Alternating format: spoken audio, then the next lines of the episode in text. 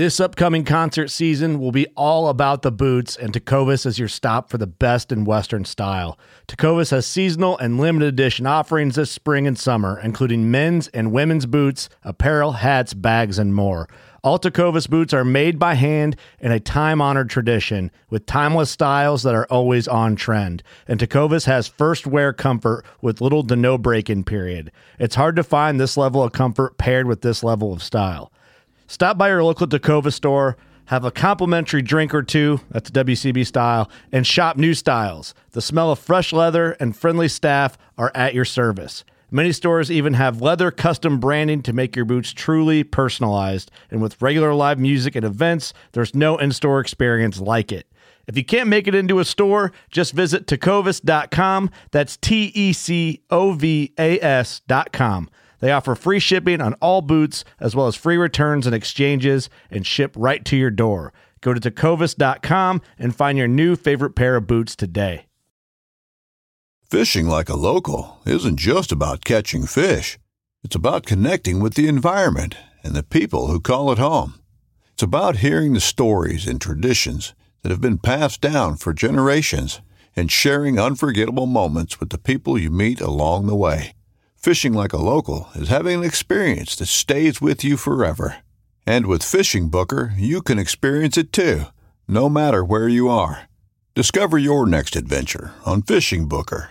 This podcast is brought to you by Tethered. Now, with deer seasons winding down, it is a great time to take the plunge into saddle hunting, especially if you've been considering it. Maybe you've just wanted to try out the gear before you made a purchase. So, with that, our friends at Tethered are always coming up with ways to help saddle hunters. And this year, they're doing the Tethered Teach and Train Tour, and it's hitting 20 different cities. And the session is 100% free to attend, where you'll be able to try out all their gear. So here's what's happening, or what is also included in the event. There's a free lunch or dinner, depending on the time of the event.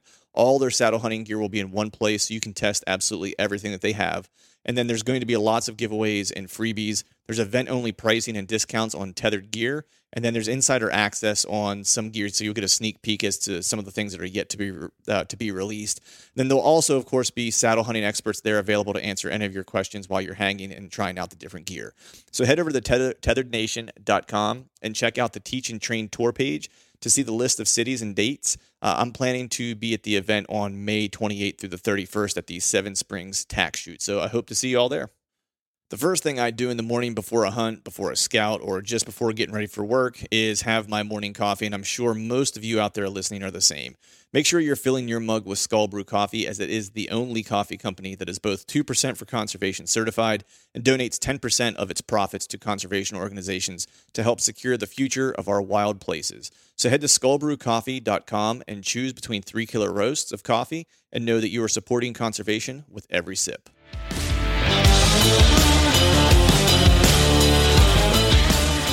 Welcome to the Truth from a Stand Deer Hunting Podcast brought to you by Skull Brew Coffee Company. I'm your host, Clint Campbell, and you're listening to episode number 167. Today we're talking Missouri Hunts, Public Land Challenge, and the new Phantom Saddle by Tethered with my good buddy, Greg Godfrey. So stay tuned.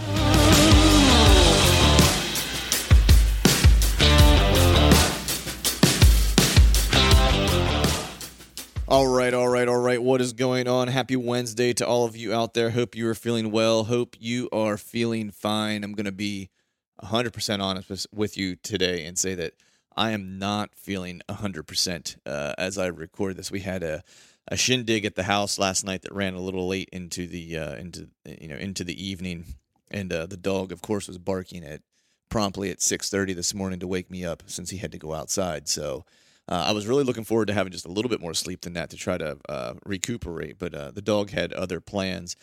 But uh, got a cool show for you today. Uh, but before we get into that, I'll just kind of recap what I've been up to lately. You know, tis the season for shed and uh, shed season, of course, and scouting you know, I do shed hunt a little from time to time. You know, you've heard me talk about it on here, uh, but I'm not a, a, a complete shed nut. I wouldn't go as far as to say that. I do enjoy getting out, but it really it turns into a scout, and that's and that's what I did this past weekend. I know I'd mentioned there's a couple different pieces of public that I was trying to get to, and uh, there was one that was a couple thousand acres that I wanted to try to check out, and so I headed to that this past weekend on Saturday morning with the pup, uh, and had a little bit of time before uh, we had had to you know the shindig started at my house, and so I wanted to get out for a couple hours in the morning.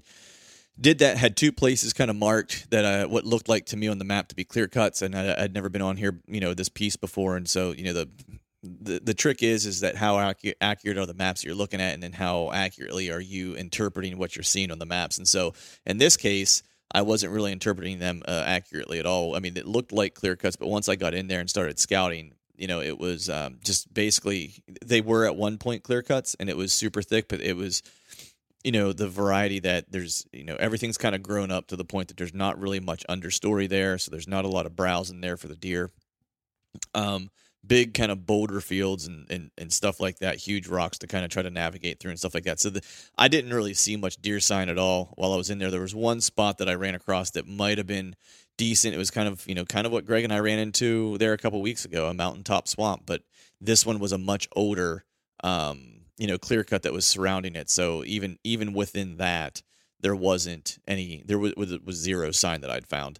Um, and I also found some sign of of of folks who were were hunting that particular area. There was a tree that was marked up from a climber that was pretty clear, and then to seal the deal, below that tree, uh, someone had dropped their quiver with their crossbow bolts and left it lay there. Um, and so I found that. So that of course was off the list that and there wasn't really much there to to try to hunt there anyway so it wasn't like i was planning to you know put any time into that spot.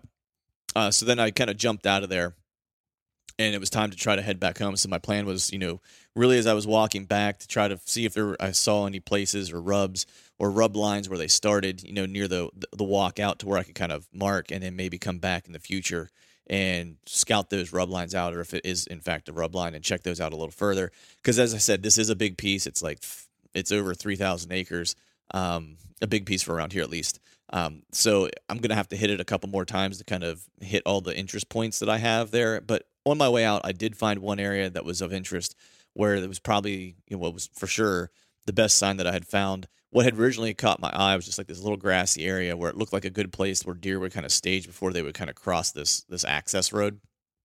And so I walked back in there and as soon as I walked back in there, I saw, you know, a, a, deer, you know, some tracks, you know, no, there was no, you know, big buck tracks or anything like that, but it was just at least a place where I had seen where deer were spending time and that's how they were traveling. So I started kind of looking around and sure enough, there was a rub that was there that was an old rub, but you know, at least I had some historical sign that was like of decent size. And so I was like, okay, so there's been bucks that had been, had spent time here in the past. I kind of walked back that path, you know, or that deer trail, maybe 50 yards or so. And I found a couple more rubs and uh, and then on my way out, actually, I had uh, I found two that were fresh from this year that were decent. So I marked that on the map where I was like, all right, you know, and it's actually in the opposite direction from which I came. But man, I'll tell you what, it's a pretty far hike back in back in here. So it's one of those things where I'm gonna go hike it and check it out. But I mean, the sign is gonna have to be pretty undeniable and pretty slamming for me to make a walk back back in there. Um, you know that far because I, I want to say it was probably man, it was probably a good two and a half, maybe. Eh, I don't think it was quite three, but it was probably two and a half miles. Cause I did a total of about, six miles yesterday on the loop that I did, and that place would have been at about the halfway point. So, um, and then it was it was pretty close to you know two and a half to three to get out. So it, it, it's a place that unless there's just knock down, drag out, stupid sign, I'm probably not going to spend any time hunting. Now I will finish scouting it, but um, you know, even for me, that's a hike that I'm only going to make if if I know that there's something back there that's worth that's worth chasing. So, you know, with that, I did pull one last camera that I had out, uh, had set up, and was really kind of holding out hope. It was an area that I'd found a shed at the end of end of December, and I was holding out hope that I would get a couple bucks on this camera to tell me that there were a few on this particular piece. Uh, I ended up hanging the camera in, uh, during late season when I went in for a late season hunt. More as I knew it was probably gonna be the last time I was gonna be in there, so I hung the camera just to kind of do an inventory of of what bucks might have made it through the through the year. And this is in an area that I had hunted last year and this year, and last year had great deer. This year I I had a hard time finding any bucks to try to chase in this particular area, uh, at least on camera. And uh, and this camera was pretty much dead too. I was pretty disappointed. There was a few young bucks, but I was expecting to see at least you know, one of the shooters or a shooter, you know, that I hadn't seen yet before because I'd never run cameras on this particular piece. But it was a pretty uh, disappointing card pool. Um, so in all this year, my card pools, you know, in the eastern part of PA are have been pretty. Um, you know, early season, I had a couple decent deer that I got on and had some opportunities with. But other than that, most of the places I thought were going to be really good this year just were. Uh, I had squad douche for uh, for for trail camera pictures. So that's kind of the scouting update and deer update. The but I I did mention you know having a little bit of a late night, and that is because last night, um, I'm, as I'm recording this on a Sunday, um, my wife and I throw an annual wine tasting paired with wild game. Um, and the reason we do that is, for one, we invite some folks over who are non-hunters and stuff like that, which are who are friends of ours, and get them, you know, allow them the opportunity to experience wild game. And um, and sometimes, you know, we we try to invite a few new folks every year. Um, you know, that may not be as uh, familiar with hunting, the hunting culture, and, and so on and so forth. So it's really an opportunity for us to get together with some folks, uh, pair some good food with some good wine, and then open up conversation around hunting and conservation and, and, and, all those things. So it's an easy way to have that that conversation with people who may um, not have you know, a, a, lot of a lot of background on those on those topics. So that's what we did last night. It was killer. Uh, a few folks had to call out because they were sick, and I was glad that they weren't you know willing to bring over their their stomach bug to our house. So that was so that was good. But uh, on the menu, what we had, I'll share the menu with you. I made an Instagram post about it, but we had chukar and pheasant nuggets, which uh, and venison al pastor, which was brought over by a new friend of mine. His name's Trap, that uh that that lives close by. He uh, his wife and my wife actually work together, uh, which was super cool. He's a, he's a hunter, of course. Uh, my wife made some moose carbonate carbonate. I think it's carbonate uh, stew. Um, basically, it's it's moose with beer in it. It turned into a stew. That's how I look at it. Um, and then a roasted duck with mango chutney. So that was on the menu. And then we tasted a bunch of different wines. And I know I've talked about this wine company in the past because we did this last year. It's called One Hope Wine. It's a cause uh, related business. So every bottle of wine that they sell, they have a cause that's associated with it. So whether it's autism or um, kids with disabilities or, you know, uh, you know, helping, you know, women who are in abusive relationships or whatever the case is, you know, every each type of wine that they have has a cause associated with it. So my wife are happy to to support them, uh, knowing that our our funds are going to a good place. But the cool thing is, is when we do these wine tasting parties, um, every so they you taste a bunch of wines and we do this mystery tasting and they give a bottle of wine away if whoever guesses the wines correctly or whatever. And then you know you can order cases and stuff like that. And the cool thing that they do is when they throw these parties at your house, um, they donate ten percent of everything they sell at your party uh, to a um, uh, to a charity of your choosing. And so my wife and I uh, donate that 10, our 10% to a conservation, a local conservation organization, the, Her- uh, the Heritage Conservancy, which I'm a member of, which is super cool. So, you know, these are easy ways to give back to conservation um, is just by having a party and drinking wine and eating good food. So it's not always necessarily that you have to, you know, you know, do, you know, I guess create some big show and, and, and generate a ton of money. Every little bit helps. Um, and as long as you're fighting the good fight, I think then then then all is good. And that was you know what we were doing last night was having that show or having that uh having that party. But with that, you know, I think now we'll go ahead and turn it over to the podcast that's originally scheduled. I have an awesome show for you today. My good buddy Greg Godfrey is on. You might recognize his name as he's been on in the past. Uh, he is one of the owners of Tethered. They of course have their new Phantom saddle that is coming out or that is out as the as of the launch of this. Um, they did a, show recently somewhere this past weekend where people were actually able to pick it up, and I believe you can you can also pick it up on their website now. So if you're interested in a saddle, it's a great time to to, to pick one up so you have the off season to practice with it. But we not only talk about the Phantom, uh, we talk a lot about his hunts this year and stuff like that because Greg, you know, transitioned from being in the military to um, and he points out to me that it's not retiring. Retiring has a different meaning in the military. But you know leaving his military position and working you know tethered full time as tethered kind of took off and needed his uh, attention more in a more significant way than he had initially kind of thought. And so with that he found that he had some free time on his hands to be able to go do some hunts. And so he ended up hunting i think five different hunts this year. One was elk in colorado. He did a missouri hunt which he killed a really good deer um, Ernie killed a bunch of really good deer too this year. They did, of course, the Public Land ta- Challenge with uh, the Hunting Public and Dan Infalt, Eberhart, Andy May, all those guys. Um, so we talk a little bit about that as well. So before we jump into the podcast, I just want to say thank you to all of you for listening as always, and have a good week. All right, folks, welcome back to another episode of the Truth from the Stand Deer Hunting Podcast. Actually, now that I, for, for this guest, I'm going to change it for this episode, and we're going to call it Truth from the Saddle because I have on my good buddy, Mr. Gay, uh, Greg Godfrey from Tethered. What's going on, buddy? Oh man, I'm glad you changed it. I always, you know, we've been on the podcast a few times now, and it always bothers me having to come on the Stand podcast. So know, it's a good right? thing you fixed it. Yeah, I know, I know. I got to fix that pesky thing. You know, maybe maybe a rebrand or something like that might be in the in the future. I was thinking, actually, oddly enough, I had been thinking about just calling it the Truth Podcast because we're just spitting the truth here. That's all we do. That's a cool idea. You know, so I figured then we might be able to venture into some different spaces and have some different conversations, which might be kind of kind of cool. So I've been kind of I've been kind of kicking that one around, but for right now we'll keep it we'll keep it all deer hunting. But I'm super stoked to have you on, man, because I know you know we've been you know talking via text and offline and, and and stuff like that, and got to know each other pretty well over the years. And of course, I've been using the tethered the, the tethered stuff for the past several years, and just you know, you turned me into a freak. I'm not gonna not gonna lie. You know, I'm sure my wife is tired of hearing about it, me whittling away in the in the garage, making my own gear and, and stuff like that. Um, you know, but I'm very appreciative of it. But it's super cool to have you back on because we haven't really seen each other face to face and since like I think ATA of 2018. I think was the last time we actually saw each other's face. I think you're right. I think it was. Um, yeah, it's been a year. Yeah. Ridiculous. Yeah. Well, I have a face for radio, so I think you're not missing a whole lot. I don't think so. Yeah, me too. I know the pain. nice. But I mean, I haven't really had a chance to talk to you a whole lot, you know, just in, in, in person via phone conversation since I think you retired from the military. So first and foremost, I wanted to say congratulations on the retirement, and you know, of course, a big thank you to your uh, to your service. But I imagine now you have just a little bit more time to spend in the saddle than you did previously.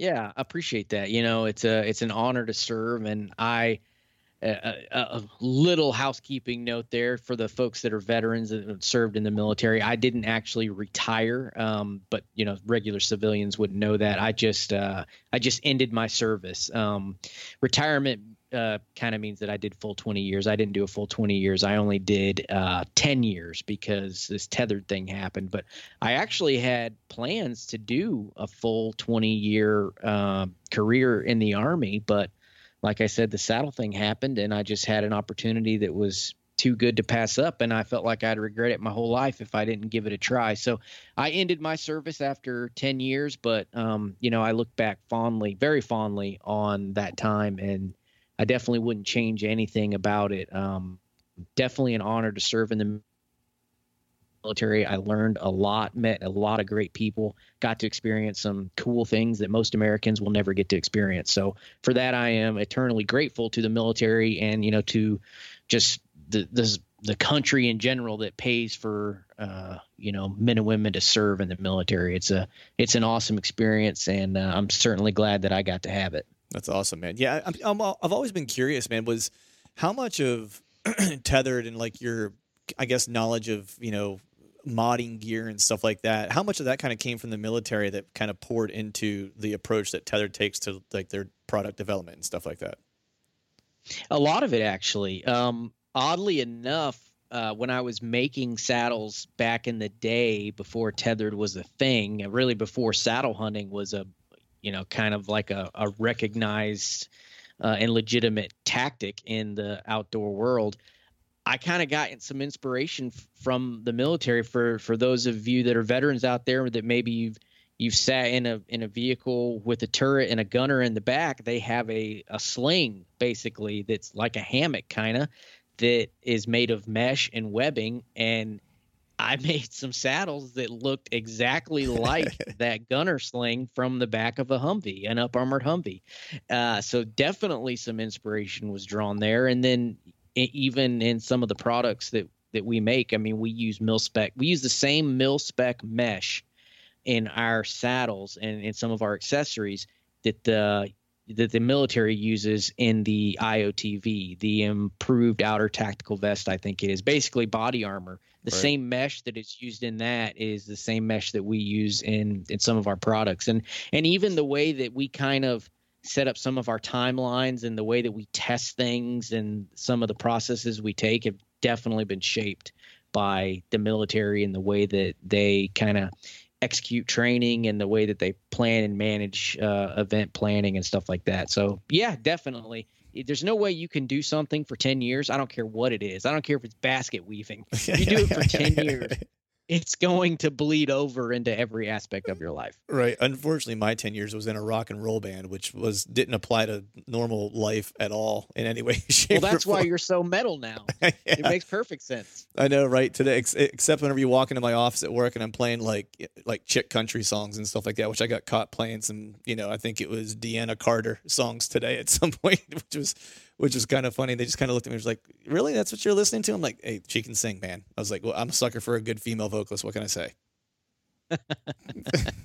That's funny. yeah, but uh, you know, we won't tell too many people other than like everyone who listens to this. But anyway, we'll Yeah, tra- we'll, we'll no make- big deal. Yeah, exactly. Um, but anyway, I, I know you had Saddle Palooza, man, and I'm bummed that I that I missed it again this year. One of these years, I'm actually going to make it down to that. For people that aren't aware to it can, or aware of it, can you just kind of give a rundown of what Saddle Palooza is is uh, is and how it was kind of born? Saddle Palooza is awesome. It's a hunt that I started uh, four or five years ago. Um, I host it here in Savannah, Georgia, actually on a military installation on Fort Stewart, which is an army base um, here in in Georgia, in southeast Georgia. And it's it's a it's a free event, meaning you know like I don't charge people to come to the event. It, it costs money to pay for your camping and for the access to the installation to hunt on the Fort Stewart grounds, and it costs money because I get it, I get it, uh, I get it catered essentially with a, a barbecue restaurant. They do meals every night, so so the people that come and hunt they they pay for that, but it's not like a, it's not like we're trying to make any money off of it. But it's just a hunt that people can come down. Uh, let's see, the first year we probably had like twelve or fifteen people. Then the next year we had thirty or so. The year after that, I think we had like 75 or 80. And then this year we had 60 something because a bunch of people had to cancel at the end. We were actually supposed to change locations. And the hunt was supposed to start on Thursday. And Tuesday, the campground got flooded. Oh. Literally, the river flooded and just totally flooded out the campground. So we had to change it last minute, and that screwed up a bunch of people's plans. But we still had like 60 some odd people show up to the hunt. It's amazing, man. It's a Thursday through Sunday.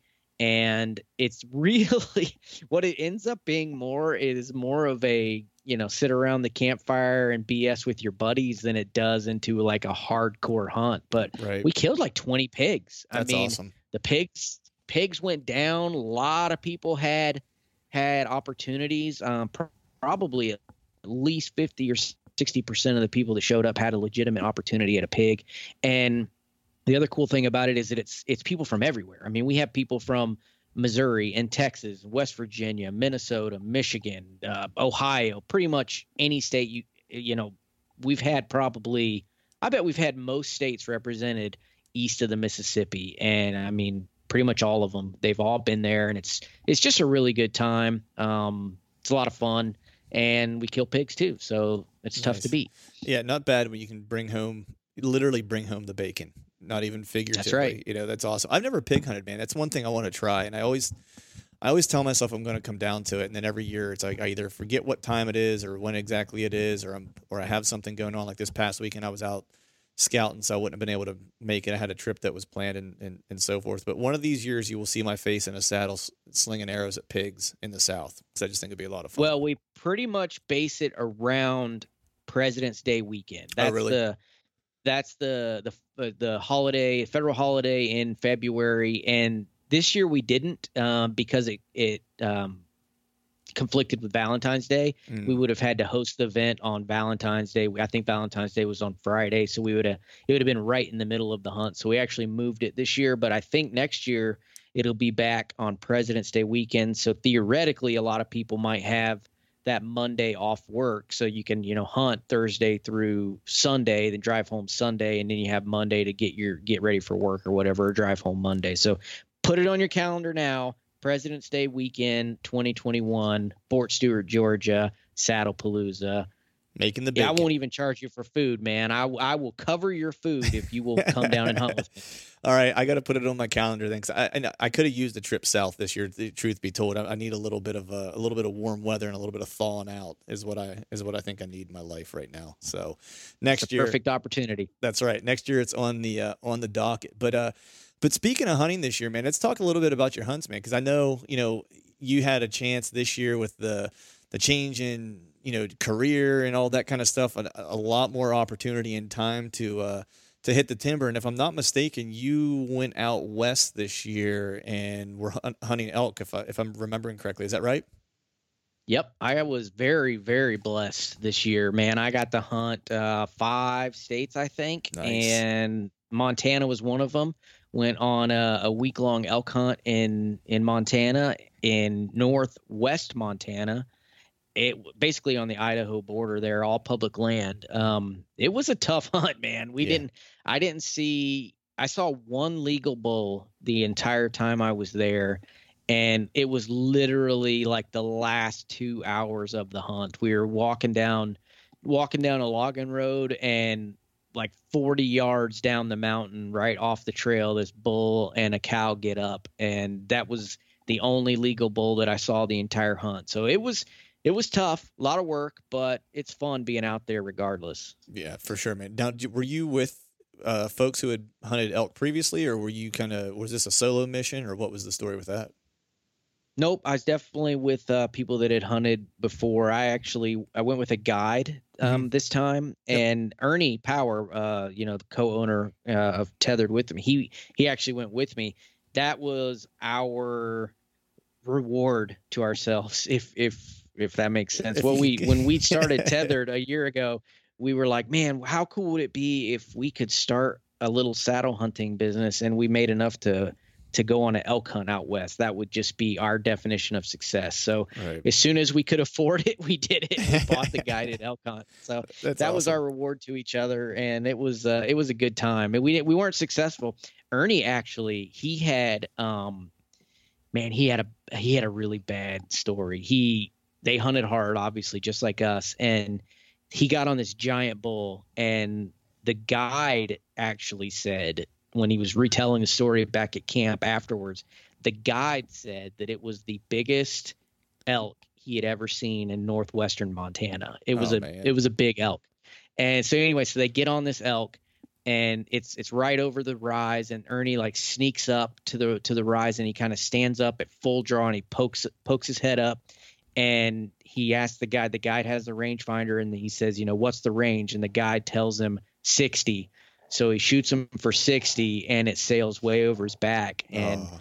so afterwards, Ernie ranged it and it was actually only at 40 yards. Oh, man. so, yeah. So that really sucks. But, um, what can you do? I mean, mistakes happen. Adrenaline is flowing, and it's that's a that's a tough scenario. That's why they're so hard to kill because yeah. they're just it's a it's a crazy hunt. It is, man. It's like I, I'm actually going back out west this year. I haven't been out for two years, and so I'm really looking forward to going going back out. It, it's one of those things where it's a grueling hunt. They're really tough, um, but they're so rewarding. I mean, just to see animals that size that close is just super cool. I was pretty fortunate the trip that I made to Montana.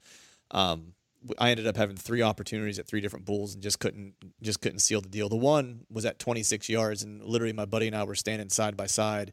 And if he broke to the right, it was my shot. If he broke to the left, it was his shot because we were kind of behind a, a, a a big a big piece of blowdown. And uh, my buddy was actually trying to call it in for me because he lives in Montana. He was like, "I'm going to try to call this bull in and see if I can't get you a shot." And before he could turn around to start walking up the side of the mountain to try to to call put himself in a position to call to where he could pull him across me broadside to give me a good shot opportunity, like I happened to look up and I just grabbed him. I'm like, "Hey, hold on a second. He's like, "What?" And I'm like, "He's standing right there, like 40 yards. I can see him coming." So he didn't have time to move. So then it was like, all right, well, one of us is killing a bull. And he ended up walking to 26 yards and stopped, stood right in front of us, and then bugled and just screamed. And it's like, I don't know, it's the craziest thing to be that close to them when they just let one rip. And then he broke to the, you know, our left, which would have been the bull's right. And then my buddy pinwheeled him and he walked 40 yards. We watched him pile up and fall down. And it was just, it was insane. And so it's like that kind of hooked me. I had three chances at, I was at full draw on three different mule deer and just couldn't just couldn't release the arrow either. Lost light the one time. He got around a piece of, uh, uh, I guess, piece of brush or sagebrush between he and I that I couldn't get a shot. And it was kind of long. And then one was a really steep uphill shot that I just didn't feel comfortable taking, so I let down. But it's just a bunch of like almosts, you know what I mean? So I'm chomping at the bit to uh, to get back out there. But this year it'll be it'll be Colorado this year instead of Montana with with the old man. I got the old man going with me this time, which is cool. Nice. That's yeah. exciting. Yeah, man. Those Man, I feel like I feel your pain, man. I I have hunted elk now. Let's see here, one, two, three, four, five legitimate times. Um, three in call, three hunts in Colorado when I was actually stationed out there in Fort Carson, Colorado. Uh, I got to go on three separate trips, and then I've had two trips to Montana, and I, I don't have an elk to show for it. Now Right. it's it's my fault. I actually I actually shot a bull uh two hunts ago and I we just didn't recover it. I made Mhm. a bad shot, but um I, yeah, five Yeah. five legitimate hunts and nothing to show for it other than them the the experience and and the mountains kicking my butt. But Right. it was uh I got I got it. I got the fever, man. I want to I want to have that hunt where it's like you hike to the top of the mountain and you hear three or four bulls screaming at daylight. I I haven't had that experience yet. The all the hunts that I've been on have been like a you know, the, the elk have been kind of quiet or Right. you know, a bugle here and a bugle there, but I've never been in that scream fest. And that's what I want. I want screaming bulls. Yeah, yeah. It's it's it's almost like they're dinosaurs, man. Like I'm watching it, I'm going like this thing is like prehistoric looking. Like he's got these huge antlers. He's all he's it's a huge animal, and he just like makes this weird screaming sound. It's just I don't know for anyone out there listening, it's never done it before. It's if you're a if you're a bow hunter or any hunter, but you know it, to that point, it's it's it's well worth the uh, the price of admission to go do because it's you know especially when you get to be close to them, it's it's it's something else. But did you use did you happen to use a saddle at all while you were hunting elk, or was it all purely spot and stock? I did. I went out there with the intention of shooting an elk from the saddle. So I actually spent a day and a half in a saddle. Um, matter of fact, the first time, the first hunt I ever hunted out of the Phantom saddle, which is the one that Tethered is about to release here real short, real shortly, is um, is on the elk hunt. I sat from daylight to dark, the first hunt of the year in the saddle and Nice. it was tough man sitting that long for without kind of getting in in shape for hunting season it was a tough it was a tough hunt and, I, and not to mention i didn't see a single elk or deer all day long so Right, that was not fun Yeah, I'll be taking mine on this trip because I'm actually the way this hunt is getting uh, is kind of set up is I have a buddy who lives out there who has a family who has a ranch that's surrounded by a bunch of public, and my dad's of the age where he's not looking for a, I guess like uh like a backpack in you know back backcountry type hunt, which I would be more interested in. So this is kind of like how we how we kind of came to an agreement. It's like my buddy has a place for us to stay. He's got about 850 acres that his family has that we can hunt, basically that my dad can hunt.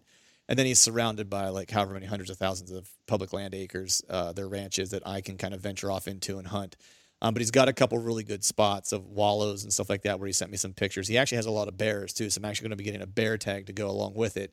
And there's a couple setups he was telling me about that I should check out. And he was like, "Yeah, he's like, you know, you should definitely bring a saddle for a couple of these setups."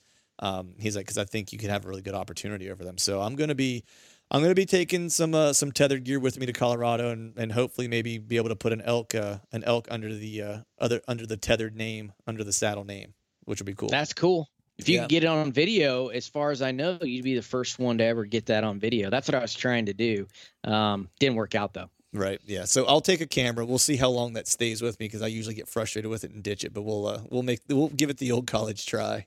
But uh, Yeah, I I was uh I I I, you know fought the good fight, man. I've I carried the camera every single day and I filmed the whole thing and I I uploaded it to my YouTube channel. It's just uh you go back and look at it now, it's just a bunch of pretty pictures of mountains. That's about it. and, and Greg walking. yeah, exactly. a lot of hiking. right. Right.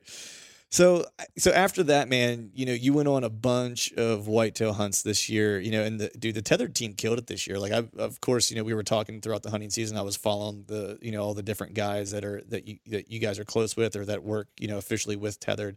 And there was some serious deer put down this year by by the tethered crew. But what were some of the things? I know you were in the public land challenge. I think was like the first hunt, if I'm not mistaken, whitetail hunt, quote unquote hunt.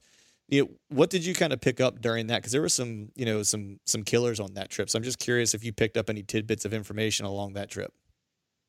Yeah, man, that was an awesome, awesome trip. That was the first week of October in Michigan, and that was my first real, real serious deer hunt of the year. And man, I learned a lot. I mean, how could you not learn a lot when you have Andy May, Mm-hmm. John Eberhart, the hunting public, and Dan Infalt in camp. I mean, it was pretty awesome. Um, Andy May didn't actually participate in the hunt, but he talked to us a lot um, about the hunt, and he's right there in Michigan, so he gave us a lot of uh, a lot of pointers and tips. But we not to not to plug a different podcast, but the the Tethered Nation podcast, we actually released a podcast of that event that everyone here should go and listen to because it's it's the hunting public Dan Infalt and John Eberhart all in the same room together giving their number one tips for deer hunters. I mean, if you can't learn something from that, you just you're un you just you can't learn anything. You're uncoachable at that point. If, you are uncoachable. Yeah, you may as well give up. Yeah, yeah. Because I mean, for me, man, like the the crew that you just mentioned, you know, and you know, it's like I've had Zach on the show. It's like he and I, you know, are, are friendly enough that we text back and forth. Dan's a guy that I text during the hunting season. John, I've learned a ton from John, and it's interesting. I always have this conversation. You know, just having it this weekend while I was out scouting, and we were just kind of talking about how, you know, you have to adapt your styles to a degree when you go to different different places, right? Because different terrain and different you know states will kind of give you different opportunities, and it will also take some opportunities that you're used to away from you.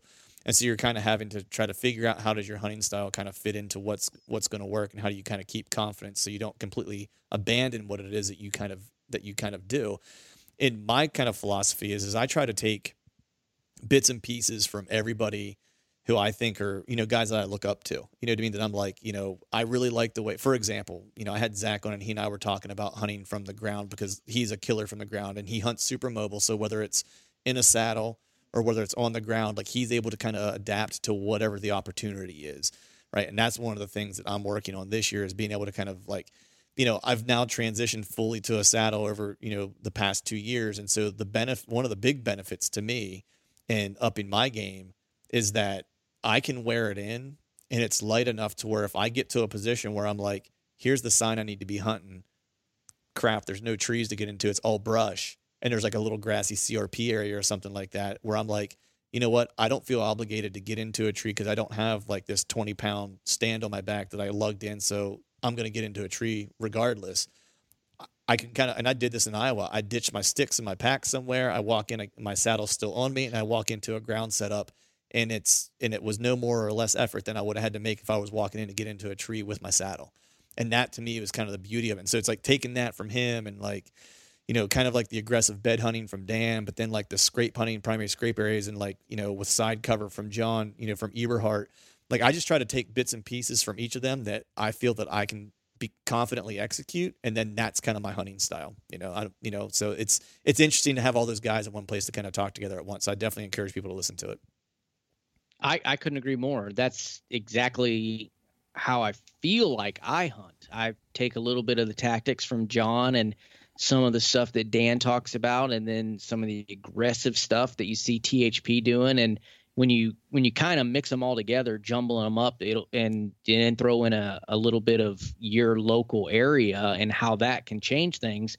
What pops out is something that can be effective for anyone, no matter where you hunt. You just got to mix and match, and like you said, take the things that apply from from each person. And it's funny that you bring up that particular story about about you know having a saddle as your elevated hunting tool and not feeling obligated to climb a tree if the terrain doesn't really call for that. You you mentioned that, um, like you said, Zach mentioned that many times to me personally.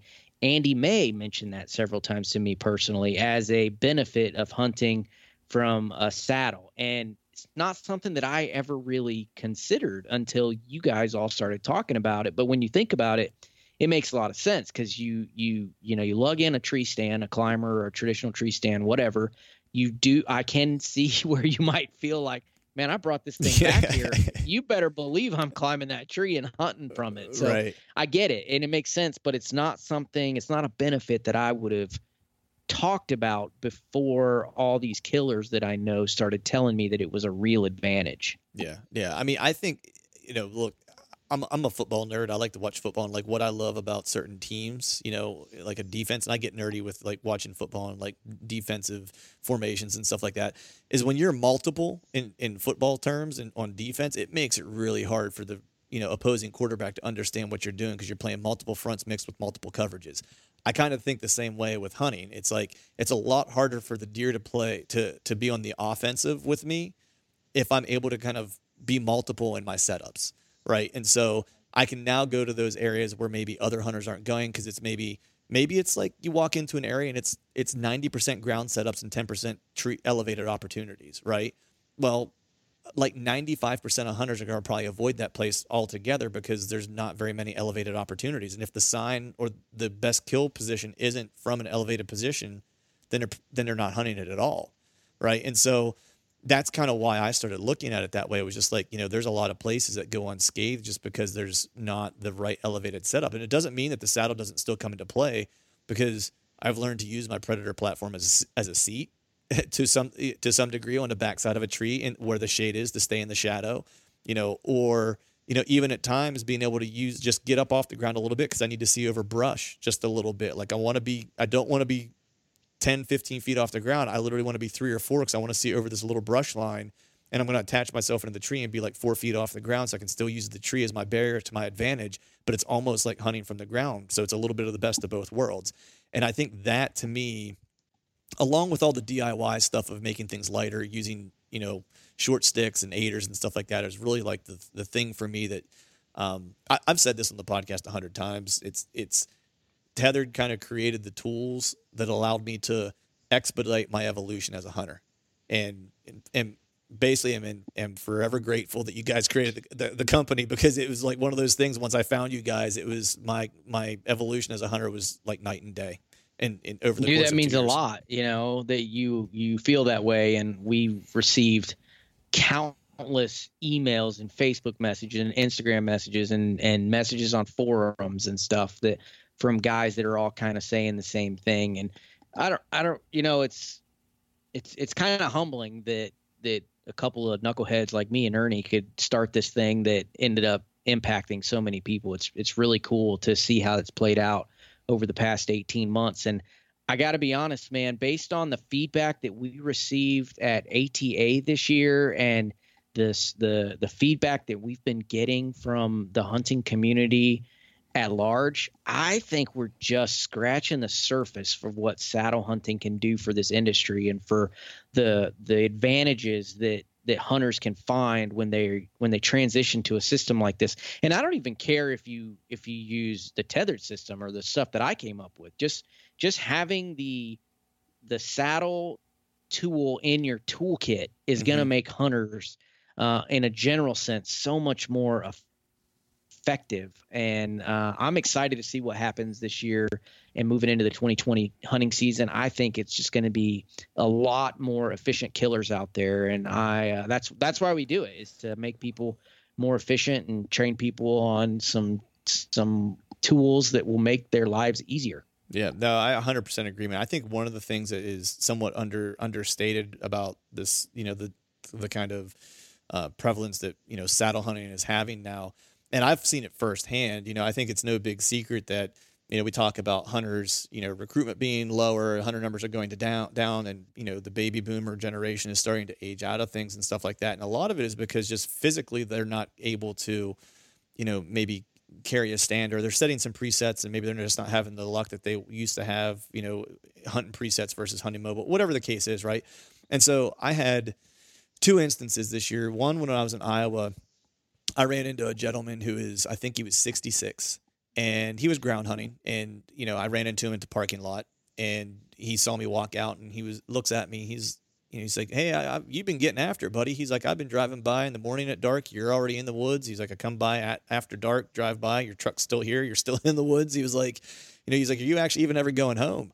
And I was like, yeah, yeah, I'm making it home. And he, you know, he was looking at me. He's like, you know, do you have some preset stands down there? And I was like, no. I was like, I'm from out of state. I was like, I'm just hunting a fresh set every day. He's like, well, what are you using? And I was like, I looked at him and said, I'm wearing it. Like, and he, he, he just kind of looked at me. He's like, well, what is that? You know, and I had some short sticks and he was like, let me show me those sticks. And, uh, you know, I modified them myself and I was kind of showing him that in the aider. And he's like, well, what are you actually sitting in? I was like, well, I'm wearing that. I was like, it's a, it's a, it's a tree saddle. You know, I was like, you know, tethered makes it. And I kind of, I showed it to him and the ropes and stuff like that. And we exchanged phone numbers and we stayed in touch on the trip. And he would text every day, see how I was doing and, and if I got anything and whatever. And he was super stoked when I finally killed one. And uh, he texted me. I don't even know what it was. Maybe two weeks after the trip, I got home. He texted me a picture, and he just got a, a whole new, brand new tethered setup. You know, and uh, which was awesome because like what I had told him was I was just like, man, I was like, you know, I know you like to hunt mobile, and this guy was smart. Like he used to hunt with Gene and Barry Wensel. Like he knew his stuff. And oh yeah, and uh, you know, and I and I just said to him, you know, I was like, he was he invited me back for a beer one night after I missed that one big deer. He was like, hey, why don't you come back and have a beer at my place, blow some steam off. And I went back to his camper and we talked for a little while. And I was just like, hey, I was like, I don't want to be too forward or anything like that. I was like, you know, but you said you this will be your last trip to Iowa because you're getting older and you just can't you can't do this anymore. And you know, some of the setups you want to be in are elevated, and you and you can't carry a 20 pound stand around anymore. I was like, man, I was like, a saddle will keep you mobile and in the woods for for a bunch more years if you want to. You know, I was like, so you know, I was like, you might want to look into it, and that was what he did. He went and got himself a pair of sticks that he's modified with a five step climbing aider and and a Mantis saddle. And he's ready. He's ready to rock, man. And uh, that's so cool. Yeah, it, it, I think that that's like an opportunity to kind of keep some of those elder statesmen, you know, in the timber longer and being mobile. And I did it with a buddy of mine, Tate. Took him down to our family farm over Thanksgiving and said, "Hey, why don't you try this out?" You know, and he was like, "Yeah." He's like, "I'll give it a try," because you know, I, I, told him I was like, I, would like, you know, he's the guy who taught me how to bow hunt, um, and I was like, I'd like for you to be in the woods as long as you can possibly be in the woods and hunt the way you want to hunt. I was like, and he he I know him I know so it's like I don't I don't pull punches with him I was like look you're not a spring chicken buddy I was like so I was like if you want to keep doing this it's like you need to find ways to adapt to to make it easier on your body so you can continue to do it and so now he's all in that's on his list for this off season is a is a tethered setup and I told him to uh to hold out hold out for the Phantom because I was like I think he'll he'll he'll really appreciate the uh, the advancements you guys made so I think that that's really an opportunity for saddle hunting too as like a as a way to keep those elder statesmen in the timber yeah, I think you're right. I mean, I know several um, several folks that are kind of in similar scenarios, similar situations. Matter of fact, just in uh, in um, at Saddlepalooza, I had a guy from Michigan come to Saddlepalooza who was uh, he was in his 70s and he basically told me the same exact story that you just you never counted from your guy in Iowa that mm-hmm uh, I'm getting older and it was getting harder and harder for me to carry things back into the woods. And he said, man, when I found saddle hunting, it's like a light bulb went off and it was, it was, uh, I, I only say this to illustrate the point, not because it's actually true, but he was like, you know, he was kind of joking. He's like, you know, Greg, you're my hero because you taught me how to do this through, through YouTube and stuff. And obviously he was joking around. I'm not anybody's hero. Yeah, you'd have to be an idiot to have me as a hero, but but it's just it's funny that he would say that as a 77 year old man um, saying something like that. It's the reason he said it is because he was so happy that he found something that got him back into the woods that he just he was so thankful. And and it was really kind of him to say you know those nice words to me. But really at the end of the day it's just cool that some some like you said, some of the elder statesmen in our community are finding ways to stay in the woods. That's what it's all about. Yeah, yeah, because I mean they got a lot to offer, not just you know being you know role models to a degree, but also being there to help you know younger folks along the way to teach them some woodsmanship, so we don't lose some of those things entirely when those guys when those guys kind of you know age out out of the woods. So keeping them around as long as possible, I think, is is is important for our for our heritage overall. Overall, and for me, it, it's it's meaningful, you know, because I, I, personally have a dog in the fight with a couple, you know, older fellas that I like to see, you know, stay in the woods just because I like to watch their enjoyment of being in the timber and it's quality of life, man. You know what I mean? It's like a day in the timber will erase a really bad week at work. You know, so agreed. you know, but uh, you know, I want to know, man. You know, so you had a bunch of great hunts last year. You know, your Missouri hunt, dude. You you uh you got on a nice deer in Missouri, right? Man, that Missouri hunt was Oh, it was amazing. Now, I have hunted like you and like a lot of your listeners. I've kind of hunted all over the country, man. I've hunted in in New York and Indiana and uh, oh gosh, everywhere. Illinois, Wisconsin. I've hunted in Saskatchewan. I've hunted all over the southeast. I've hunted in Kentucky. I mean, I've hunted I've hunted almost every big buck state there is except for Iowa and Kansas, and those are on the short list. But this was the first time that I hunted Missouri, and holy cow, that place is amazing. Uh, it was a blast. It not only is the state cool, but the way that we were able to hunt was really cool. So we used bikes to access some some terrain that was very difficult to access by foot. Um, and it was just a really really fun hunt. And I ended up shooting my second biggest bow buck ever, and it was an awesome hunt. I got to hunt with a bunch of cool dudes. I got to hunt with Garrett Prawl, DIY sportsman. Nice. Uh, the I got to hunt with Taylor Chamberlain, the urban bowman, the dude that shoots like 300 deer a year and hunts know, 200 right? days a year. I, I, know you've had him on your podcast, yep. and um, yeah, so I got to hunt with him. We ended up killing. Let's see. I'm gonna I'm gonna do it. I'm gonna say it wrong, but there was. Uh, let's see. I shot a buck. Garrett shot a buck. Taylor shot a buck and Ernie Power shot a buck. So there was four. That's four out of who else was in camp? There was six of us in camp. So my brother Bobby was in camp as well, and then Jared Schaefer uh, was in camp as well. And they were the only two that didn't get bucks, but they both saw mature shooter bucks. It just didn't, you know, they didn't come in bow range or they came through too fast or a doe came in and screwed it up or something happened. But it was an amazing hunt, and we actually saw bigger bucks than any of us got on the ground. I mean, I saw a couple pushing 160. Wow. Nice. Yeah, that's the that's the ticket there, man. Like you were out there around the same time I was in Iowa, and I remember you were like, "Hey, man, you know, you wrap up early in Iowa. Why don't you just head on down to down to Missouri?" And I almost yep. did it. It was day six of the hunt when I it missed that big. Perfect. Oh, I, it's like I literally said that day. I was like walking. I was getting ready to walk into the timber that morning. I was like, man, I was like, it'd be great if I kill a buck today. One, because it's warm and it's going to get real cold tomorrow. so that would be great if I could just go ahead and wrap that up. I was like, and then I could just scoot on down to Missouri and hunt for a couple days too. I was like, it, life would be good, but uh, I had to grind it out for a full 15 days. Not complaining, but uh, I was hoping I would be able to get down there with you. Maybe one of these years we'll uh, we'll make we'll make that happen. You know, it's uh, Missouri's on my short list. That's one of the places that I'd like to get to. I think I, I made a five year plan, in Missouri I think is uh, year three because I have a buddy who I'm kind of well, you know, uh, Chad Sylvester from Exodus. Yep. Yeah, he and I have a five year plan. We kind of outlined together to do hunts together. So the year he'll draw for Iowa, I'm actually going to go to Missouri um, since we'll be split okay. up that that year.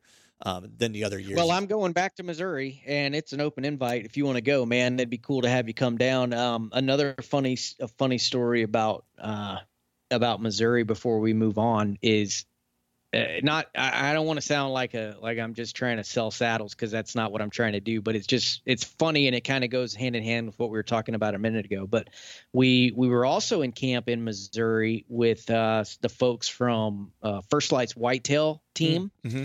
and onX uh, they had two or three guys in camp um, that were they were all shooting some promo stuff for the 2020 their 2020 uh, fall releases. And the first day that I'm I'm not making the story up. There are a bunch of dudes that could verify the story. But the first day or two, they all had climbers and uh, hanging on tree stands.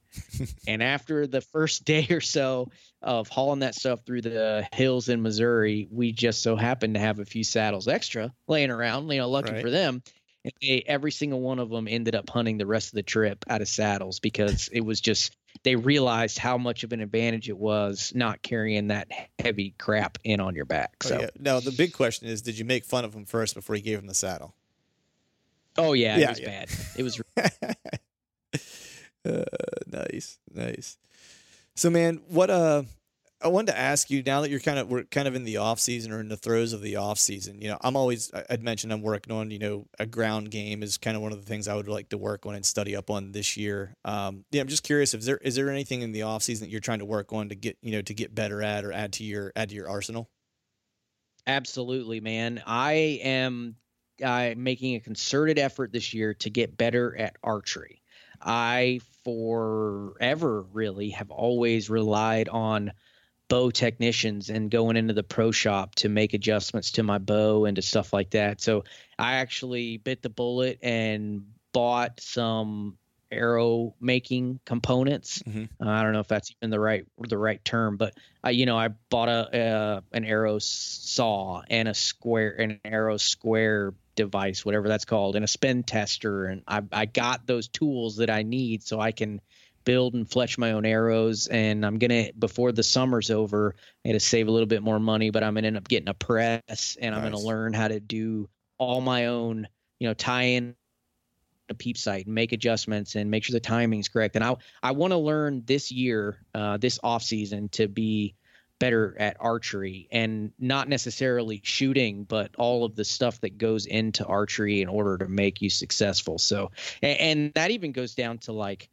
uh, like sharpening my my own broadheads. Like I've always just used broadheads and then bought replaceable blades or bought new broadheads. I've never taken the time to learn how to really do it properly and to get razor sharp broadheads. So uh, I bought the uh, Stay Sharp broadhead kit, which is like super cheap. I I didn't I was reading about what the best tools were, and I think I saw a thread on Archery Talk or something about the Stay Sharp, uh, uh, whatever it is, but it's like ten bucks for Nice. this little tool that uh, that helps you get the right angle on your broadheads. And so I got that little thing, and I got a little whetstone from Amazon, and so I've been practicing all my all my own all my old uh, slick trick broadhead replaceable blades that I've shot through targets or other critters, and I've been practicing on them, learning how to get them sharp. So I'm going to do that. But yeah, this off season, I'm really paying attention to my archery gear, and I want to get better at that. Yeah, no, I agree with you, man. Like I started doing that. I was the same, like where I bought arrows from, you know, a, a pro shop and or you know a buddy of mine back home who owned the shop and stuff like that. And then the past probably two, maybe two and a half years, I started, you know, building all my own arrows and stuff like that. Which I just, I just feel like when you do all that work yourself, you're so much more in tune with your with your rig, and you'll know when something's just slightly off, you know. And um, I would like to get to the point to where I had a bow press and could do my own work on my bow. Uh, the one thing that keeps me from doing that is, you know, Greg Litzinger, the bow hunting fiend, doesn't live too far from me, and he's pretty aces at setting up bows. And so that usually gives me a good excuse to go sit with him for like a couple hours and record a podcast and learn some some deer hunting stuff from him while he's tuning my bow. So I haven't given that up quite quite yet, but uh, I'm I'm on the verge of uh, on the verge of getting there, which is uh, that's super cool though, man. It's a it's something to take on, but I think it's you know I think it just makes you a better hunter whenever you know your when you know your gear better.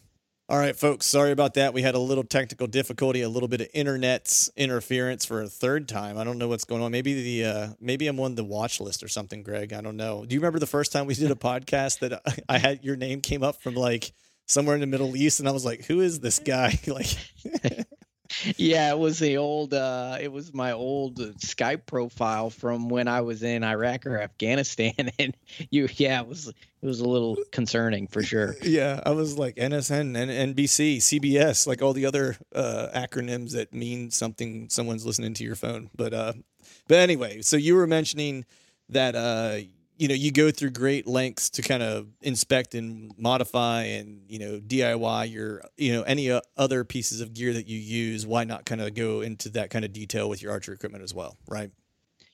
Right, exactly. I mean, if I'm going to spend that kind of time worried about worrying about being quiet in the woods, I mean, I should certainly spend the same amount of time, if not more, focusing on being lethal with my uh, my archery equipment. So I'm going to do that this year, and you know, I've also, like you said, uh, you've got Litzinger there. I've got my buddy Taylor Chamberlain who helps me with my bow tuning needs. But the problem is, I have to mail my stuff to him, and I hate it. So Right. I'm not ever doing that again. And then where I live here in Georgia, the closest bow shop is like 40 minutes away, and I can only do that so often. So uh, part partly I'm learning this stuff out of necessity, just because you know I lose an arrow and I need another one. I don't want to have to deal with ordering one or going to the pro shop, or if my peep needs a half twist in the string, I don't want to have to drive 40 minutes one way just to just to put a twist in my string. I want to learn to do that stuff myself. Right. Yeah.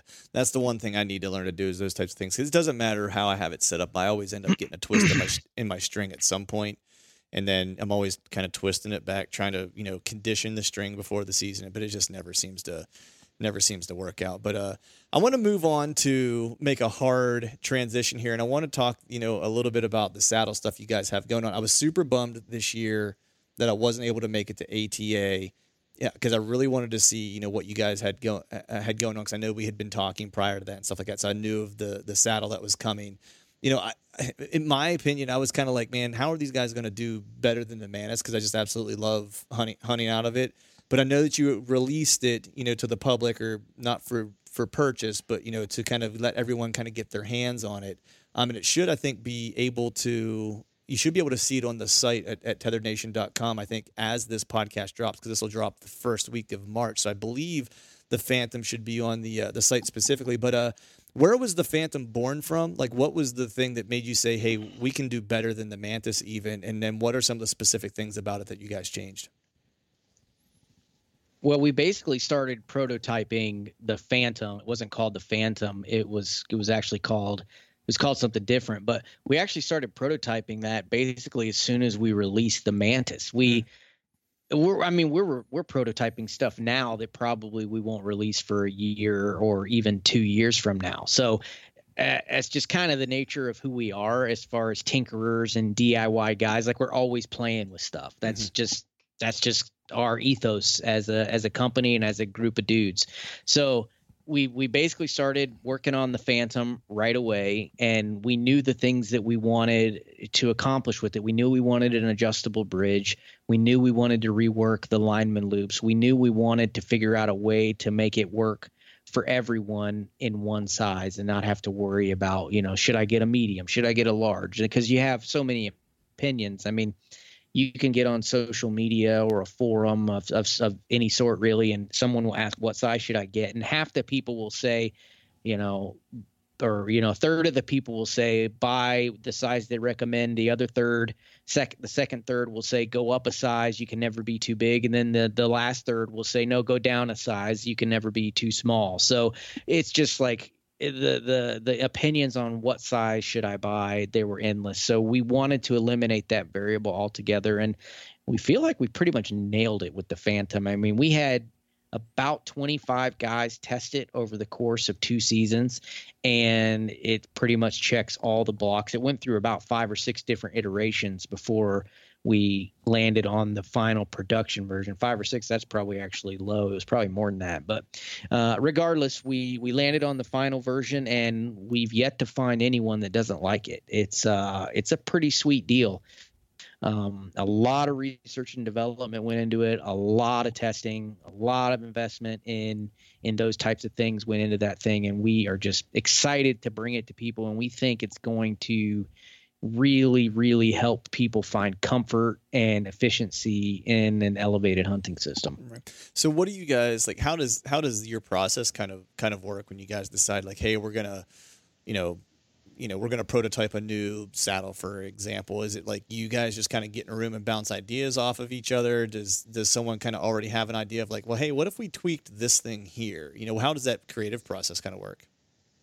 It's the funnest thing we do it is a total blast. So we have two different communication tools that we use all day. So uh, or every day, I should say. So we have a group of us that that that kind of founded Tethered, and we kind of internally call that the founding fathers, and it's a group of uh, six or seven of us, and generally. Um, either someone in that group or in or in our pro staff group they'll come up with an idea and they'll say hey i was thinking about this. And then somebody else somebody else will think of think about the idea and go yeah well what if we did that but then we made it this way? And this is all in a in in like i said two communication channels. One is is slack which everybody mm-hmm. knows about slack. We have a tethered slack channel that we use for that. And then we use a, a video chat program called marco polo. And there's just thousands and thousands and thousands of these video messages back and forth where Carl will get an idea and he'll send a Marco Polo to the team and then I'll say that's a stupid idea, but it would be it would work really well if we did it this way. And then Carl will say, "Well, Greg, you're an idiot. It should work like this in the first place." And then and then Jared will jump in, and Ernie and Josh and Sean and all those guys and Taylor they'll all jump in, and before you know it, but we've just all spent the last six hours basically prototyping this thing, just spitballing ideas back and forth. And then we have, you know, we have an ace in the hole with Carl because right. Carl Kasuth, I call him the Michael Jordan of sewing, but really the guy is just an incredible gear maker. He can make anything. I mean, he's built his his last two houses wow. from the ground up by himself. You know, like he does everything. He can make anything. And so he'll get it. He'll we'll come up with an idea, and then Carl will start making it. And this is exactly how the Phantom happened. We we we we kind of spitballed a whole bunch of ideas, and then Carl made the first version, and he sent it to me, and I got and I got my input on it, and we sent it to Ernie, and we got his input on it, and then we ended up you know, we made a couple of changes and then I think our process was we made like five of them, I think is what we did. And then we sent out those five to different people. And I, I picked people that are big, small, tall, thin, short, whatever. We send them to different people and have them test it. And we do it quick. I mean, this is, this isn't like, uh, this isn't like, you know, you're sitting on it for weeks. It's like, hey man, you got one afternoon to play in this thing. Take it to a tree, sit in it for an hour, mess around with it, see what you think, and then you have to mail it to the next guy. And then we just kind of bounce these things around between a bunch of different people as quickly as possible. And then we do iterative enhancements to it. And then once we got to a position, uh, got to a place where we felt like it was pretty close, then we made more of them and sent them to people to actually start hunting from. So right. now they're they're taking it out on hunts, and then we started expanding our tester base. So we sent some to we sent some to the guys from the hunting public and we sent some to kenyon and then we sent to sent some sent one to like some really big dudes that were like on the upper end of the recommended sizing uh, um, you know allotment. And then we sent some to small people and we had their kids test it and so that's kind of what we do is we we just work through it and then send it out and get a whole bunch of feedback. And then we get everybody's feedback and that's what ended up you know working itself and evolving into the final product. So it's actually a load of fun. The hard part is once you figure out what you want, then he goes into the hard part of logistically figuring out how to make it and how to make a whole bunch of them. Right. Um, and and to make it, you know, in a cost effective way, right? So you got to figure out that kind of stuff too. So that part's not as much fun for me. Luckily, I don't have to deal with that. That's Ernie's job. He's the he's the maker person, so he gets to figure out how to do that part. But uh, the the the prototyping and the figuring stuff out is an absolute blast. Nice, yeah, that's awesome, man. So, you know what? Uh, you know. I guess let, me ask this: it's, You guys have been, I think, eighteen months, right? Is uh, how long the company's kind of been flourishing and, and kind of pounding the pavement. You know, what what's the one thing that you've learned along the way, you know, since starting Tether that you think kind of sticks out to you as like the biggest learning learning experience that you've had?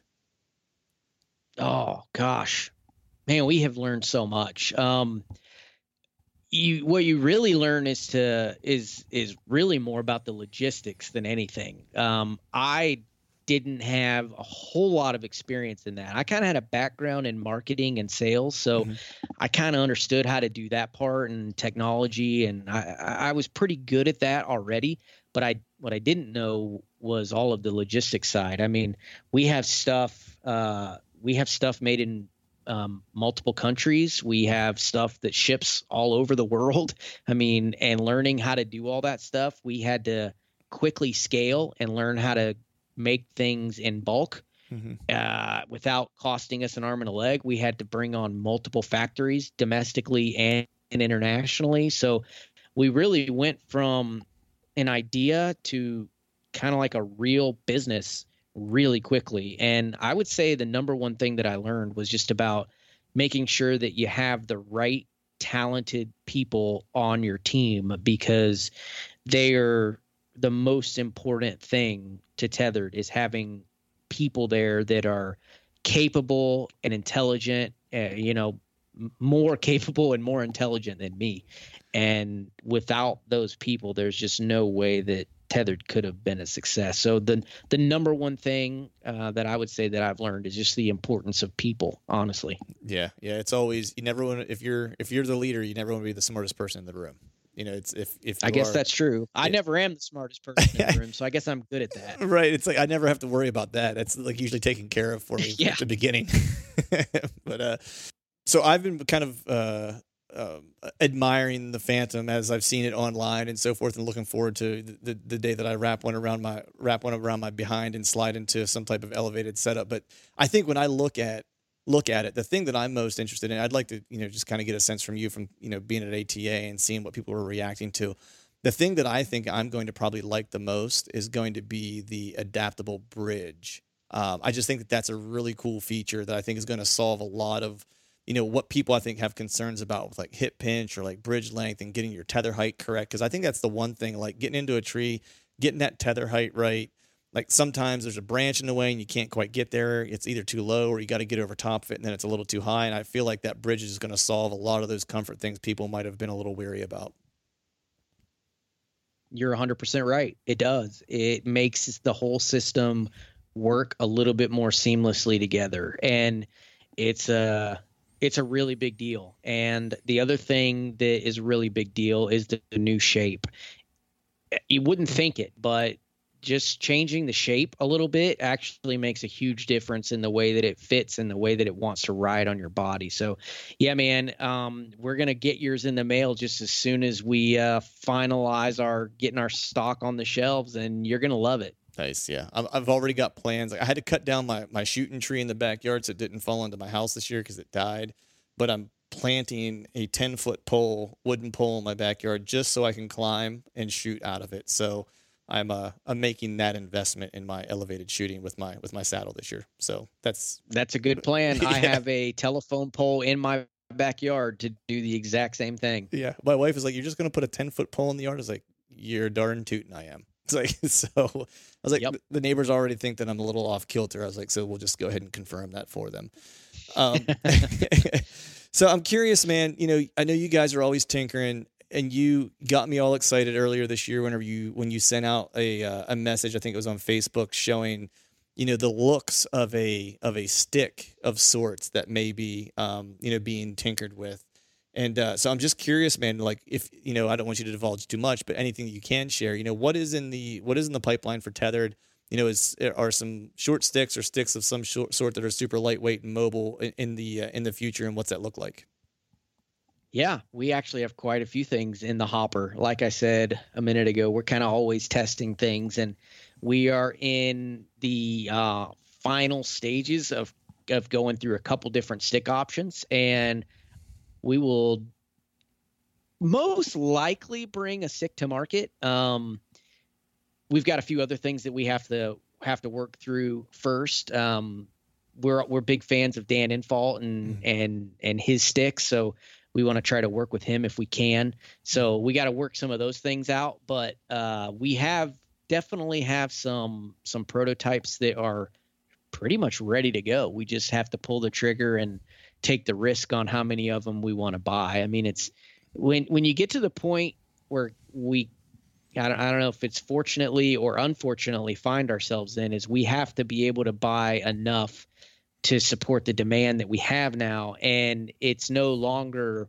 we're no longer in a place where we can you know spend a few thousand bucks to get the first couple done and that's it like we're talking like major money so we have right. to if we're gonna if we're gonna release something it's quite a bit quite a big investment for us so right um so we got to decide if we if that's the route we want to take but we have some pretty cool stuff not just on the stick front but we have some other I can't say too much. Ernie will get mad yeah, at me, but yeah, we yeah. later this summer, um, before this hunting season, uh, a lot of people are going to be surprised at the things that are released from Tethered. Nice. Well, I'm looking forward to it because you guys just you know have been have been evolving the game you know since you guys have hit the market with the with the stuff that you guys put out and it's it's quality stuff and it's just it's good people too so it's always cool to see good people doing doing uh doing good stuff but you know, I, I think like e- even though more people are getting acquainted with saddle hunting, like you'd mentioned earlier, like the folks that you were on that hunt with in Missouri and the couple older, you know, elder statesmen that I had mentioned that I got into it, you know, what's still the biggest question you guys get about it? Because you, not just like your tethered YouTube channel, but you're also G2 Outdoors YouTube channel. You guys have you and your your group in general have done a really good job of kind of educating the public on saddle hunting. What is that one major question that you still seem to always get? It's got to be is it comfortable? I mean, right. the, there's a there's a, there's a lot of recurring questions that you get like like can you sh- there's no way you can shoot from that um, what do you do with your feet is another real common one but I, I would say by and large the most commonly qu- asked question is or statement is that can't be comfortable or you know how can that be comfortable and i mean you can speak to it more than anyone clint i mean once you get used to it and uh, you know, I used to always call it getting in saddle shape. Once your body kind of learns the different uh, the different geometry of sitting in a saddle and versus sitting on a, a metal stand. Once you figure that part out, it's incredibly comfortable. I yeah. don't want to sit in a tree stand anymore. I find the saddle uh, infinitely more comfortable and but I get it from a from a a non-saddle hunter's perspective. Like I get it. You're only used to sitting in a tree stand or sitting on the ground in a ground blind or in a box blind or something like that. And then you see some dude hanging in a tree from a rope. I get it. How you would think that, you know, that can't be comfortable. But the only thing I can say is is try it. Find find a buddy that's got one or go to one of these events that are happening all over the country, you know, and like I think we're in like 15 different states this spring and summer and find a, an event where you can go and try one because if you try one and you give it a fair shake, I'm pretty confident that you will say that it's comfortable. Yeah, that's been my experience with anyone that I've put into my in, into my saddle. You know, it's like I'll just invite people over uh, and say, "Hey, you want to try it? Just you know, come over or meet me at this park by my house, and we'll get you into a tree, and you can check it out and see for see for yourself." And everyone I've done that with, it's like they all walked away going, "I can't believe that was as comfortable as it is." I think one thing when people get into them, like I see a lot of pictures of, of, of people kind of leaning way far back in their saddles when they're in the tree, as opposed to kind of keeping more upright and letting the saddle kind of hold your weight as opposed to using your back and your and your core. Um, that was one thing I just picked up from from John Eberhart. You know, it was just like how far back you're you're you're actually leaning into it, and then the shooting part of it. I, you know, I was talking to the couple people that I've turned on to it, and they were asking me about shooting. That's probably one of the questions I get once someone kind of gets sold on like this is comfortable. I get it. I like it. How can I shoot shoot out of it? You know, how can I be as accurate? And what I always tell them is like the biggest change for me, and it, and it only took a couple times getting into it in my backyard, was just you have to remember to load your hips. Like your hips are almost your foundation in the saddle versus like your feet and your legs. Because you should be using, trusting your gear and kind of loading your saddle is when it's the most comfortable, when it seems to work the best, and whenever it provides you the stability to take those shots, whatever shot that is that you're taking, whether it's a drop shot or, you know, an over your bridge shot or weak side shot, strong shot, whatever the shot is like I always just try to remind myself early in the season when I'm practicing just to remember to load my hips into the saddle and almost press into it. And that I use that as my foundation, and that's what I found to be helpful for me. It's great advice, and you're absolutely right. And the other thing that I would just add to that is that if you're, I know you are, but if if a hunter is not practicing from a saddle, then you're doing your accuracy a disservice because it's going to change a little bit when you get in a saddle, just like it's going to change a little bit when you climb into a tree stand and you shoot from a tree stand if you're not used to practicing that way. I mean, I know when I sat when I hunted from a tree stand years ago, I, I tried to take my shot sitting down, but I almost never brought a chair outside and sat down while I was shooting, practicing in the backyard. I mean, it's it's really it's really obvious when you when you say it out loud, like, oh, you should practice the way that you're going to actually shoot during a real hunt. Like, like obviously that's that, that that is child's play. Of course you should do that, but but hunters don't do it. And I was guilty of the same thing. You know, I I would stand there and shoot hundreds of arrows on on on my legs on a piece of ground on a flat target. You know, at the the same the same plane as as me whereas i never shot a deer from there. I was always always always above the deer and i never practiced that way. So mm-hmm. it you just you can't expect to be uh, as accurate as you should be if you're not getting in your saddle or in your tree stand and practicing those elevated shots. So uh, i tell people that all the time.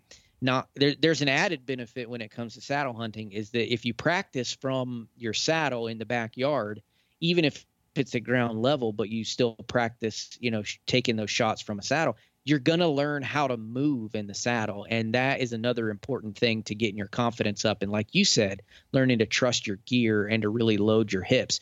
You really learn to do that by messing around with it and and playing with it in the backyard and shooting your bow from it. That's the that's the best way to learn how to become an efficient saddle hunter is to set it up in your backyard and just go outside or you know just start plinking arrows yeah yeah i mean i think with anything you know you know shooting however you're going to be hunting is, is i think i think is key I think anytime you're changing or making a change or an adaptation, it's like you know, perfect practice makes perfect.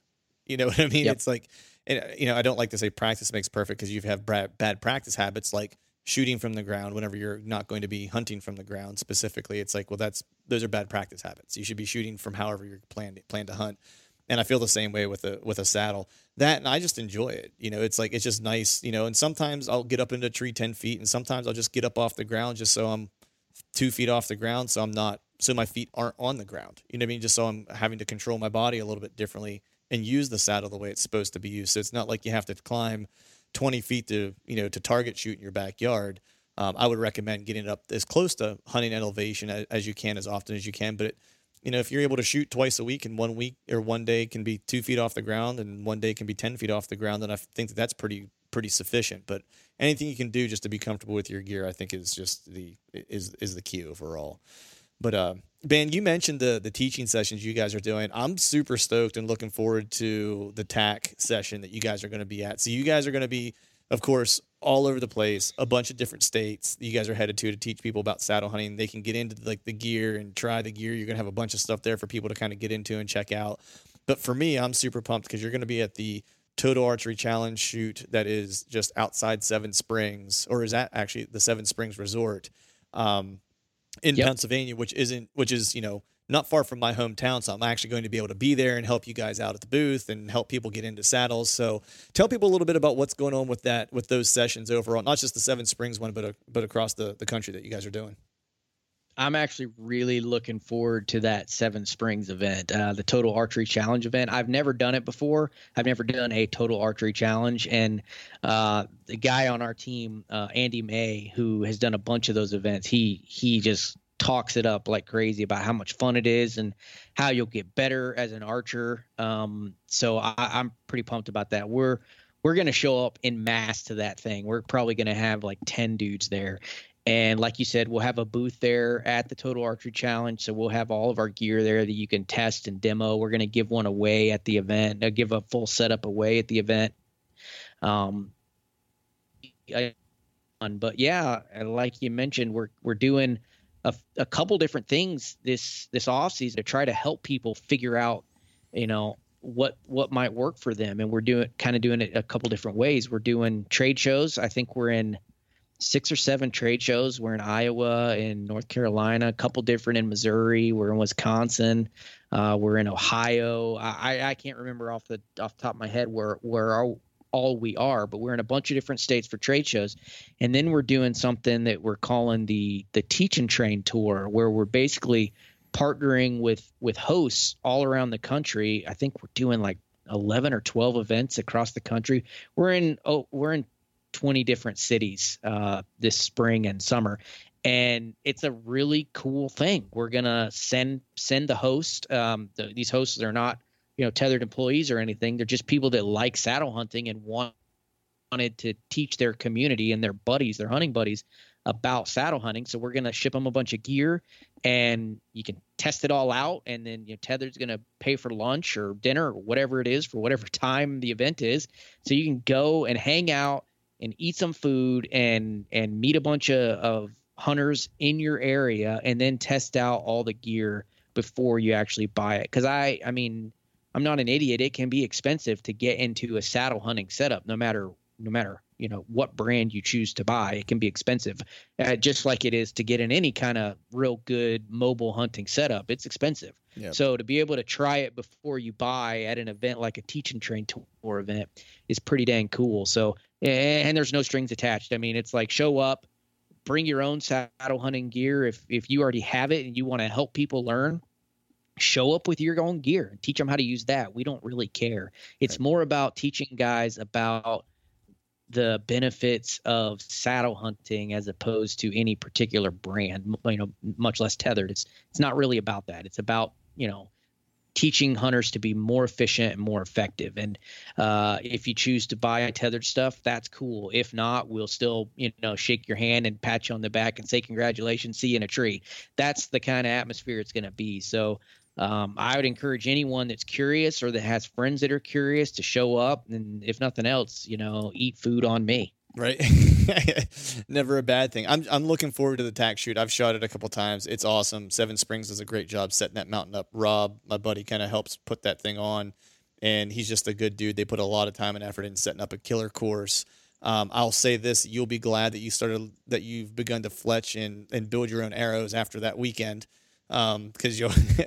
you'll have maybe have a little bit of a graveyard to c- try to bring back to life after that. I know I always do. I come back with about half the arrows that I go there with. Um, but I think that that session specifically is on May 28th through the 31st, if I'm not mistaken, and I will be there uh, attending as well. So be sure to stop out and say hi to uh, all the all the all the tether folks and, and check out some saddle stuff. But man, I want to be sensitive to your time, buddy. I'm I'm I'm, I'm glad you came on. I'm happy to have you on. I'm super stoked to te- uh, check out the the new Phantom. I'm super stoked to actually see you at TAC and, and be able to hang out, you know, face to face and spend some time with you again. Um, but before I let you go, let people know where they can find out more about you, more about Tethered, and what all you guys have going on, where they can check that out. Yeah, man, I appreciate it, and I'll, always, you know, it's it's great to come on Truth from the Stand podcast. Even though your name is jacked up, we will still, I'm still a fan.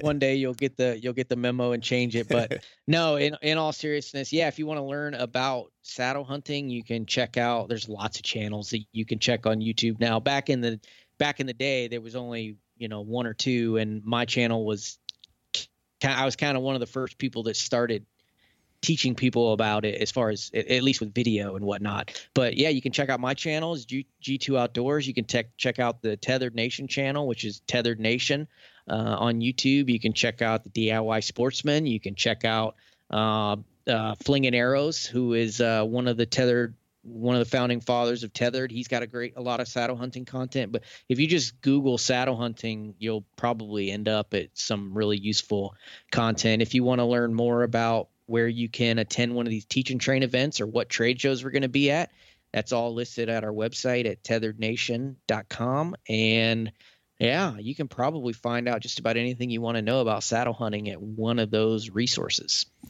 Awesome, brother. Well, I appreciate you coming on, man, and I look forward to seeing you. And until next time, I will uh, let's let's stay in touch. And I think there's going to be a hunt in our future one of these days.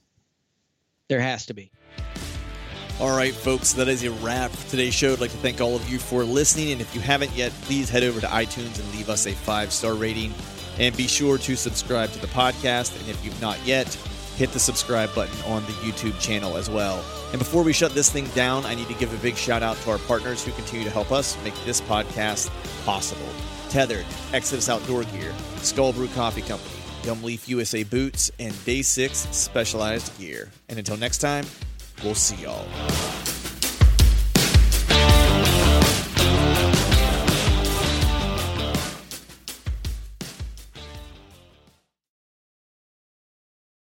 All right, gang, the new Truth merch is in stock at truthfromthestand.com and on YouTube below any of the Truth from the Stand videos.